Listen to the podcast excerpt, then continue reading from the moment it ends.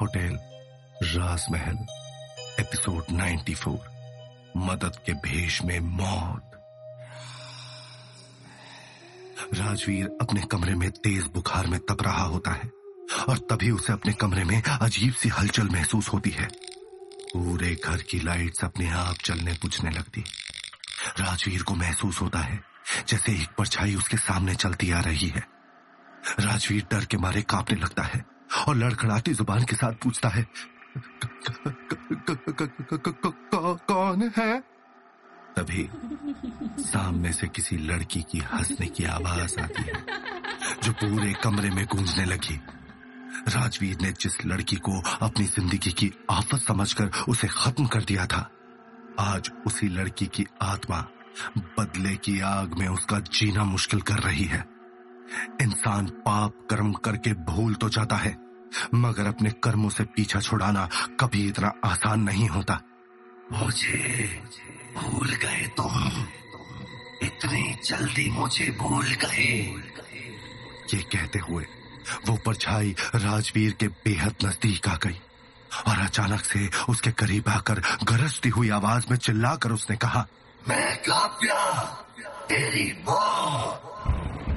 इस गरजती आवाज के साथ ही पूरे घर में तेज तेज हवाएं चलने लगी। खिड़कियां दरवाजे जोर जोर से बजने लगे। ऐसा लग रहा है मानो ये तूफान अपने साथ सब कुछ उड़ा कर ले जाएगा। एकदम से आए इस बदलाव को देखकर राजवीर का डर और बढ़ने लगता है। काव्या की आवाज सुनते ही राजवीर का पूरा शरीर बुरी तरह से कांपने लगता है और उसके कानों में काव्या की आवाज गूंजने लगती है, मैं काव्या तेरी मां। राजवीर ने घबराकर अपने दोनों हाथों से अपने चेहरे को ढक लिया और वो जोर जोर से चिल्लाने लगा, मालिक मालिक क्या हुआ? तभी उसका एक नौकर भागते हुए उसके कमरे में आया और उससे पूछा। राजवीर ने डरते डरते अपने चेहरे से हाथ हटाया तो देखा कि सब कुछ पहले की तरह बिल्कुल शांत है। उसके कमरे में सारी लाइट्स अपनी जगह पर लगी हुई हैं और वहां पर कोई भी नहीं है। कुछ ही दिनों के अंदर राजवीर के साथ अजीबोगरीब घटनाएं होने लगी। वो तुरंत भागते भागते मल्लिका के पास आया। मल्लिका होटल राजमहल के अपने ऑफिस में बैठी है और राजवीर को अचानक से इतनी बुरी हालत में देखकर वो काफी ज्यादा हैरान हो गई। अंदर आते ही राजवीर ने मल्लिका की तरफ देखा और उससे कहा, मल्लिका मल्लिका मुझे बचा लो, मुझे बचा लो, वो मुझे मार डालेगी, मल्लिका मुझे बचा लो। राजवीर पूरी तरह से पसीने से लथपथ हो चुका है और उसके चेहरे पर खौफ और दहशत साफ नजर आ रही है। उसकी सांसें फूल रही हैं और वो काफी ज्यादा घबराया हुआ है। ये सब तुम्हें क्या हो गया है और तुम इसकी बात कर रहे हो? कौन मार डालेगी तुम्हें राजवीर? मल्लिका ने हैरानी से राजवीर की हालत को देखते हुए पूछा। राजवीर घबराते हुए इधर उधर देखने लगा और उसके बाद उसने धीरे से मल्लिका से कहा, काव्या। क्या? ये सब तुम क्या बकवास कर रहे हो? काव्या को मरे हुए इतना वक्त हो चुका है, वो तुम्हें कैसे मारने की कोशिश कर सकती है? वो आत्मा बन चुकी है मल्लिका। तुम मेरी बात सुनो, वो सच में मेरे पीछे पड़ी हुई है और वो मेरी जान लेकर ही मानेगी। राजवीर ने डरते डरते मल्लिका से कहा। राजवीर की बातें सुनकर मल्लिका के चेहरे पर गुस्सा साफ दिखाई देने लगता है। ये क्या बच्चों जैसी बातें कर रहे हो राजवीर? अपनी उम्र तो देखो। ये सब तुम्हें सूट करता है क्या? ये साइंस की दुनिया है, लोग चांद तक जा रहे हैं और तुम आत्मा में फंसे हुए हो। मगर मल्लिका। राजवीर ने कुछ कहने की कोशिश की लेकिन इससे पहले कि वो अपनी बात पूरी कर पाता, अचानक से होटल राजमहल का मौसम बदलने लगा। अचानक से आसमान पर गहरे बादल छा गए और तेज हवाओं के झोंके चलने लगे। ये सब देखकर मल्लिका भी हैरान हो गई। देखते ही देखते उसके ऑफिस की सारी लाइट्स अपने आप जलने बुझने लगी और आसमान में तेज बिजली कड़कने लगी। देखा वो आ गई, देखो देखो देखो वो यहाँ आ गई है। मैंने कहा था ना वो काव्या ही ये सब कर रही है। मुझे जिंदा नहीं छोड़ेगी मल्लिका, वो मुझे मार डालेगी। तुम प्लीज मुझे बचा लो। राजवीर ने घबराते हुए कहा, ये सब तुम्हारे मन का वहम है और सिर्फ एक इत्तेफाक है और कुछ भी नहीं। राजवीर, ये कहते कहते मल्लिका ने अपना चेहरा दूसरी तरफ घुमाया और अपने सामने उसने जो कुछ भी देखा, उसे देखकर उसकी आंखें खुली की खुली रह गई। वहां और कोई नहीं बल्कि काव्या खड़ी है। काव्या का पूरा चेहरा सफेद पड़ा हुआ है और उसके लंबे बाल उसके चेहरे पर बिखरे हुए हैं। उसके हाथों और पैरों में चकाचका चोट के निशान हैं और उसके सीने में खंजर घोंपा हुआ है। वो जहां जहां चल रही है वहां वहां खून से उसके पैरों के निशान बनते जा रहे हैं। उसे वहां पर देखकर मल्लिका की हालत बहुत खराब हो गई और उसके चेहरे पर पसीने की बूंदें छलकने लगी। काव्या की आंखें लाल पड़ी हुई हैं और वो सिर्फ राजवीर को घूर रही है। घबराते हुए राजवीर ने तुरंत मल्लिका का हाथ पकड़ लिया और कहा, मल्लिका मुझे बचा लो मुझे, प्लीज कुछ भी करके मुझे बचा लो।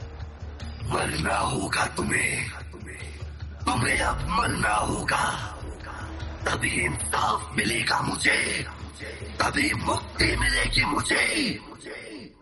ये कहते हुए काव्या धीमे से आगे बढ़ते हुए राजवीर की तरफ आने लगी, मगर तभी मल्लिका ने तुरंत राजवीर का हाथ पकड़ा और उसे कहा, जल्दी से चलो यहाँ से, नहीं तो तुम्हारे साथ साथ मैं भी मारी जाऊंगी। ये कहते हुए वो दोनों भागते हुए होटल राजमहल से बाहर निकल आए। बाहर आकर उन्होंने देखा तो पूरे होटल राजमहल का माहौल बदला हुआ है। वहां के हर कमरे में लाइट जल बुझ रही है और तेज हवाओं के झोंके चल रहे हैं। देखा तुमने वो लड़की कैसे मेरे पीछे पड़ी हुई है, जिंदा मरने के बाद भी मुझे चैन से नहीं रहने दे रही। अब तुम ही बताओ मैं क्या करूं। राजवीर ने मल्लिका की तरफ देखते हुए पूछा, अब तो एक ही इंसान है जो हमें इस मुसीबत से बाहर निकाल सकता है। मल्लिका ने कुछ सोचते हुए कहा। ये सब देखकर मल्लिका भी काफी ज्यादा हैरान हो गई है। आखिर कोई किसी आत्मा को कैसे काबू कर सकता है। तभी उसके दिमाग में एक आइडिया आया और उसने कुछ सोचते हुए राजवीर से कहा, एक इंसान है जो काव्या की आत्मा को वश में कर सकता है। तो हम यहाँ क्यों खड़े हैं? हमें जल्द से जल्द उनके पास चलना चाहिए ना। सिर्फ एक वही इंसान है जो काव्या की आत्मा को काबू कर सकते हैं, मगर उन तक पहुंचना इतना आसान नहीं है। वो सालों साल तपस्या करके सिद्धि प्राप्त करने वाले कालघोरी हैं। उन तक पहुंचना हर किसी की बस की बात नहीं है। वो बेहद शक्तिशाली है और उनके जैसी सिद्धियां और किसी के पास नहीं है। मल्लिका ने जवाब दिया, अरे बेबी, तुम बस मुझे उनका एड्रेस दो और मैं वहां पर पहुंच जाऊंगा। हमें कैसे ना कैसे करके काव्या की आत्मा से पीछा तो छुड़ाना ही पड़ेगा ना। एक बार फिर सोच लो राजवीर, वो कालघोरी पहाड़ी के दूसरी तरफ बनी गुफा में रहते हैं, जिसके आसपास काफी जहरीले सांप हैं। मैंने सुना है कि उन्होंने उन सांपों को भी वश में किया हुआ है, मगर तुम्हारे लिए वहां पर जाना खतरे से खाली नहीं होगा। सिर्फ इतना ही नहीं, लोग ये भी कहते हैं कि वो अपनी मर्जी के मालिक हैं और इतनी आसानी से किसी भी काम के लिए राजी नहीं होते। उन्हें हर बार बदले में कुछ कीमती चाहिए होता है और अगर वो चीज उन्हें ना मिले तो वो सामने वाले को मार देते हैं। मल्लिका ने राजवीर से अपनी बड़ी बड़ी आंखों से घूरते हुए कहा।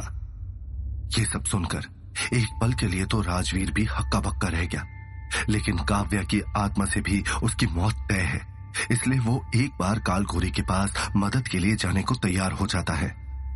वो सब मैं देख लूंगा। अगर उन्हें कुछ कीमत ही चाहिए तो मैं अपने साथ ढेर सारे हीरे जवाहरात ले जाऊंगा।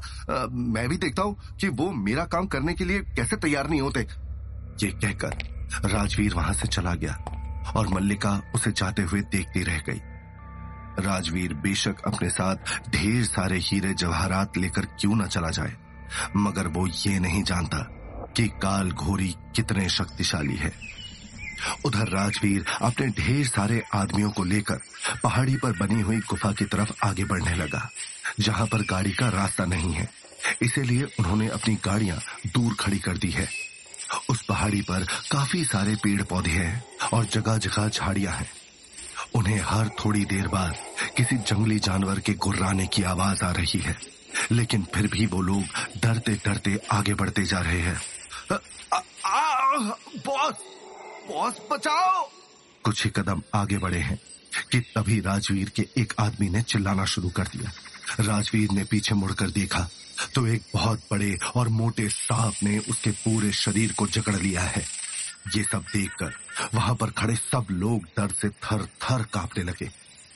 ये सब देखकर राजवीर के भी पसीने छूट गए। उसने अपनी जिंदगी में कभी इतना बड़ा अजगर जैसा सांप नहीं देखा था। बॉस बचाओ! बॉस! वो आदमी इससे पहले कि और चिल्ला पाता, उस बड़े से अजगर ने अपना मुंह खोला और वो उस आदमी को जिंदा निकल गया।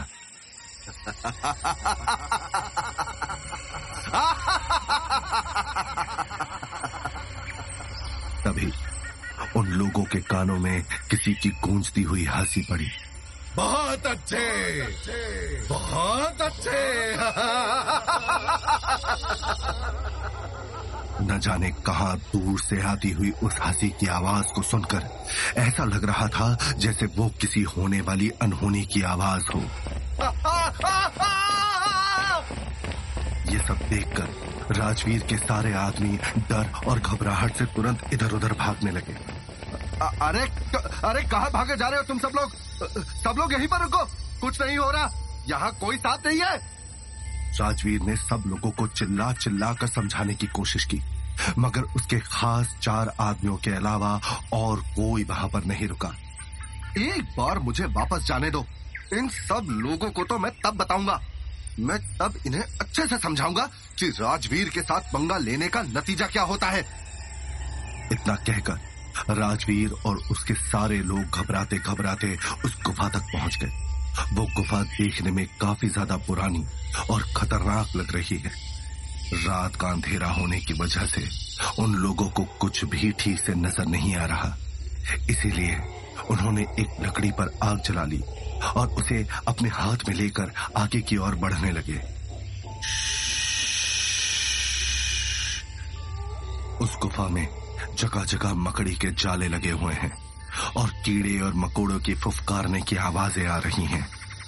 उस गुफा की छत से लेकर जगह जगह पर छोटे और बड़े सांप रेंग रहे हैं। ये सब देखकर राजवीर और उसके सारे आदमी काफी घबराए हुए हैं, मगर उनके हाथ में वो आग वाली लकड़ी होने की वजह से उनमें से कोई सांप या कीड़े मकोड़े उनके पास नहीं आ रहे हैं। गुफा के आखिरी में पहुंचने के बाद उन्हें आग का उजाला नजर आया। तभी उनकी नजर अपने सामने एक परछाई पर पड़ी। वो परछाई दिखने में काफी भयंकर लग रही है और उसके पूरे शरीर पर सांप ही सांप रेंग रहे हैं। तभी अचानक से उसने एक बेहद बड़े अजगर का मुंह पकड़ा और अपनी जीभ बाहर निकाल ली। उस अजगर ने उनकी जीभ पर डस लिया और देखते ही देखते कुछ ही सेकंड के अंदर उस अजगर की मौत हो गई।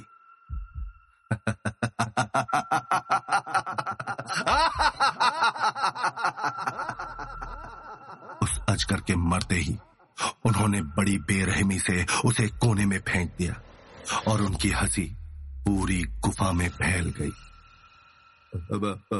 बॉस, क्या हमें वहां जाना चाहिए? मुझे तो बहुत डर लग रहा है। राजवीर के एक आदमी ने उससे कहा। चुप रहो तुम, अगर तुम्हें नहीं जाना तो यहीं रुक जाओ, लेकिन मैं अंदर जा रहा हूं। ये कहते हुए राजवीर अंदर पहुंच गया, मगर अंदर उसने जो देखा वो देखकर उसकी आंखें खुली की खुली रह गई। अंदर एक राक्षस जैसा दिखने वाला तांत्रिक है, जिसने काले रंग की धोती पहनी हुई है और जिसके पूरे शरीर पर काले रंग की राख लिपटी हुई है। उसके बाल लंबे और उलझे जटाओं जैसे हैं। उसके पूरे शरीर पर काफी सारे सांप लिपटे हुए हैं और उसके गले में अजीबोगरीब ताबीज बंधे हुए हैं। उसकी दाढ़ी बहुत बड़ी है, जिससे उसका चेहरा ठीक से देख पाना भी बहुत मुश्किल है। उसके माथे पर एक सांप कुदा हुआ है जिससे लगातार खून बह रहा है और उसने अपने दोनों आंखों के बीचों बीच एक काला घेरा बनाया हुआ है। वो दिखने में काफी ज्यादा भयंकर और डरावना लग रहा है जिसे देखकर राजवीर के रोंगटे खड़े हो जाते हैं। इस राक्षस के पास आने से अच्छा तो वो काव्या की आत्मा ही डरा लेती, कम से कम वो इतनी खतरनाक तो नहीं थी। राजवीर ने धीरे से खुद से ही बड़बड़ाते हुए कहा। राजवीर की आवाज सुनकर कालघोरी ने एक झटके से अपना चेहरा उसकी तरफ घुमाया और उसके जटाओं जैसे लंबे बाल उसके चेहरे पर आ गए। राजवीर तुरंत अपने हाथ जोड़े उनके सामने घुटनों पर बैठ गया और उनसे कहा, बाबा मेरी मदद कीजिए बाबा। कालघोरी हैरानी से राजवीर की तरफ देखने लगा। थोड़ी देर के बाद उसने राजवीर से पूछा, क्या चाहिए तुझे और तू यहाँ पर कैसे आया? बाबा मेरे पीछे एक आत्मा पड़ी हुई है, मुझे समझ में नहीं आ रहा कि मैं क्या करूँ। वो मेरी जान के पीछे पड़ी हुई है और जब तक वो मेरी जान नहीं ले लेगी तब तक मेरा पीछा नहीं छोड़ेगी। प्लीज मेरी मदद कीजिए बाबा, प्लीज मेरी मदद कीजिए। राजवीर ने हाथ जोड़ते हुए कालघोरी से कहा। तो क्या होगा इस कहानी में आगे? क्या राजवीर ने इस गुफा में आकर कोई गलती कर दी है? क्या अंजाम होगा राजवीर का? क्या उसने जाने अनजाने अपनी मौत को आमंत्रण दे दिया है? और क्या सच्चाई है इस अघोरी तांत्रिक कालघोरी की, जो सांप के विष से भी अधिक जहरीले रक्त का पान करता है? जानने के लिए सुनते रहिए होटेल राजमहल, सिर्फ और सिर्फ पॉकेट एफएम पर।